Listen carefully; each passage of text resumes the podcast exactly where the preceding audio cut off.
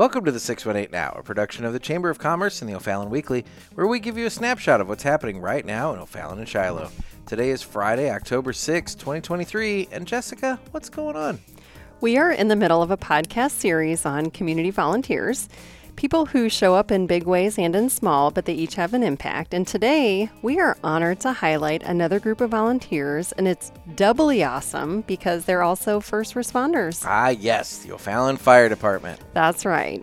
For the last 130 years, their mission has been to provide a highly trained rapid response fire rescue service, and they remain a primarily volunteer department. That's amazing. It really is. So, some fun facts. Fun facts. Geographically, the fire protection district that OFD serves is roughly 44 square miles. And to give you some perspective, the city of O'Fallon, we're about 15 square miles.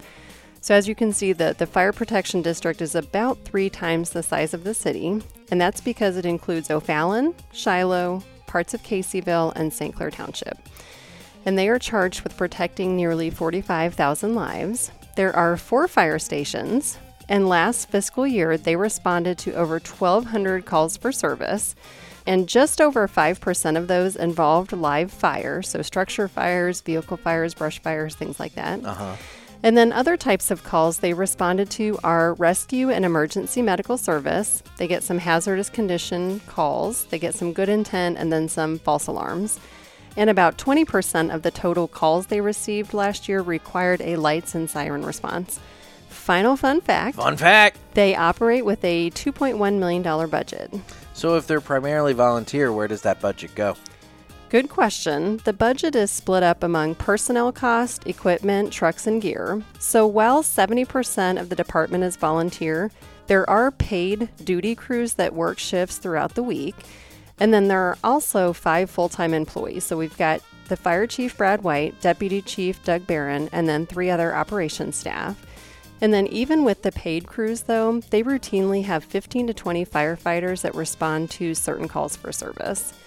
And last month, their turnout time, which is the time between dispatch to when they get en route, was 2 minutes and 35 seconds, which is incredible. That is. So they get out the door pretty quickly.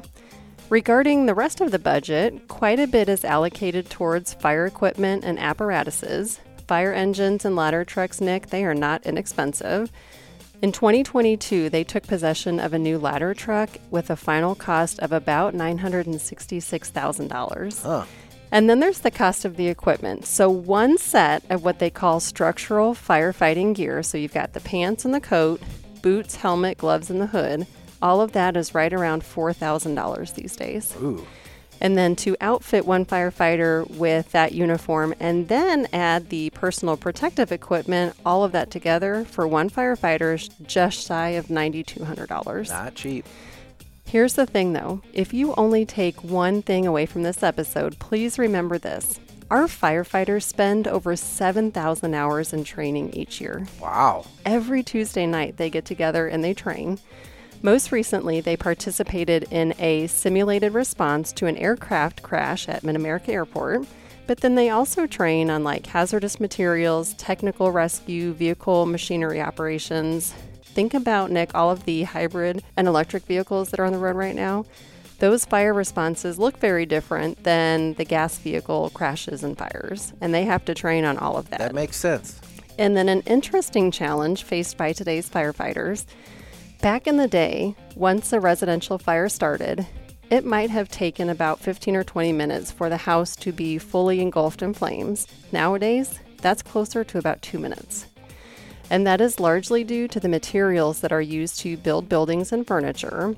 So, old growth wood with traditional truss construction, that could withstand a lot more heat and fire. But today, our buildings are filled with materials made of hydrocarbons, foams, plastic, and other really highly combustible materials. So once a fire starts, it tends to spread a lot more quickly than it used to. And thus, the reason the firefighters spend so much time in training. They really have to understand the science of fire and how it changes with new building codes and materials. So let's cover a week in the life of a volunteer firefighter. Okay, so they attend training two to three hours every Tuesday night. Then they help with one or two hours of community events. You've seen them around town, so maybe fire prevention events at schools, static displays, touch a truck, those type of things. Yeah. The department itself averages 20 to 24 calls a week, and the volunteers are required to make 15% of those calls. So when you add it all together, you're talking between a 6 and a 12 hour a week commitment as a volunteer. And we want to give a special shout out to Craig Schmidt. He's a firefighter and he serves as both the full time operations supervisor as well as the volunteer assistant fire chief. As that, he is the department's mechanic. And he is so talented. The city can buy a new fire engine and he will work to get it outfitted and equipped with everything we need to make it fully operational for the department. And not every department has a Craig, and the fact that we do, that gives us a lot of flexibility and helps keep our trucks and equipment in excellent shape. So, thank you, Craig. Shout out to you. There's just no way we can talk about our community volunteers without honoring the work of our O'Fallon Fire Department. Absolutely. Big shout out to our firefighters. And they've uh, got an open house coming up, correct? That's right. You have a chance to thank our volunteer department as well as see some vehicle extraction demos and Arch helicopter landings during OFD's open houses coming up this next week. Those are October 10th, 11th, and 12th at Fire Station 4, which is over by the sports park. Those are from 6:30 to 8:30 each of those nights. And then they also have an explorers program. This is for people ages 14 to 20 who may be interested in fire service. They meet weekly and they train, so they learn about fire service, teamwork, and leadership. And I love this because these are really the next generation of fire service members, and they're putting in the work now so that they can be ready when the time comes. So, big shout out to the Explorers as well as every single member of our O'Fallon Fire Department. Thank you all so much for what you do. So, we've covered Planning Commission and firefighters, so I'm sure we have a few more coming up next week. We sure do. But before then, there's one more group we want to highlight, and it's timely because they have an event coming up. The O'Fallon Historic Preservation Commission is an all volunteer group connected with the city, so they're appointed by the mayor with the consent of the city council. And they determine whether a certain building or piece of property should be designated as a landmark, either due to their historical, architectural, or cultural significance. They're a group that works to honor our community's history, so they meet throughout the year as needed. To achieve their goal of preserving history, they schedule annual cemetery walks where reenactors portray some of the people buried in that cemetery. They're people with a history in our city, and it's always so interesting to find out more about them. This year's event is tomorrow, Saturday, October 7th at 2 p.m. They'll gather at Kepler Cemetery, which is located on O'Fallon Troy Road, about halfway between North Seven Hills Road and Scott Troy Road. And a few of this year's portrayals include Frank Poignet, Sebastian and Anna Ava Joseph, the Reverend Heinrich Kepler, and Maria Hesse. And we're going to link to those details in the show notes. And finally, before we get to the calendar, we want to mention anyone who has traveled Highway 50 this week, well, you've probably noticed the lane restrictions, and we've covered this on a recent podcast.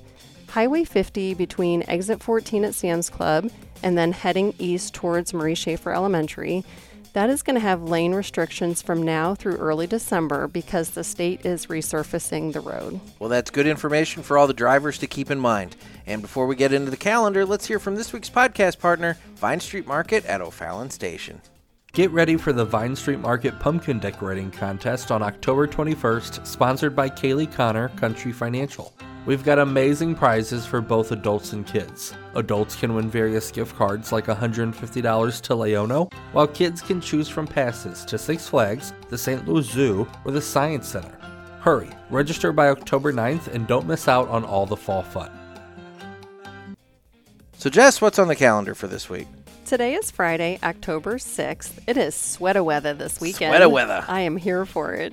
Tonight there is live music at June's Breakfast and Patio in Shiloh. That begins at 6 p.m. So bring a lawn chair and maybe if you're like me, you're going to need a blanket. It is set to be about 58 degrees when that music starts. If you need a warm beverage, I'm going to suggest the cinnamon roll latte. It's a fan favorite there. And then heads up that next Friday, friend of the podcast and local musician Brad Jackson, he'll be at June's for the Friday night live music. Tomorrow, June's is hosting a fall festival from noon until 4. They'll open at their usual 7 a.m. for coffee and breakfast, but then starting at noon, they'll have live music, a pop up pumpkin patch, kids face painting, food, and drink specials. Tomorrow is also one of the last Vine Street markets at O'Fallon Station. There are just two more markets after this weekend. The market opens at 8. Live music starts at 9. And as you heard earlier from our podcast partner, there's a pumpkin decorating contest at the market coming up on October 21st. Two divisions, adult and youth, and there are three prizes for the top winners in each division. The registration deadline is coming up this Monday, October 9th. Registration is $20 and that includes your pumpkin. This week, there are the fire department open houses that we mentioned earlier. Those are Tuesday, Wednesday, and Thursday from 6:30 until 8:30. And then there are a number of trunk or treat events happening around O'Fallon and Shiloh, and many of them draw hundreds of attendees. And just know that between those and the big Rotary Halloween Parade on October 28th, there will be plenty of chances for costume wearing and candy collecting at these events, and we're going to link to all of these in the show notes. For the adults who love celebrating Halloween, next weekend, October 14th, is Witches and Wizards in the downtown district. That's from 6 until 9 p.m. There will be tarot card readers, tightrope walkers, fire performers, and entertainment all throughout the evening. Plus, the Witches Market has over 70 vendors. There's also a food court and a costume contest in O'Fallon Station. The basic witch ticket sales are only open until October 12th, and then after that, you can only purchase them at the event. So take note of that date, and we'll link to those ticket sales in the show notes. And that's your snapshot of what's happening right now in O'Fallon and Shiloh. Well, on that note, I've got to get going. Thanks, Nick. It's always a pleasure.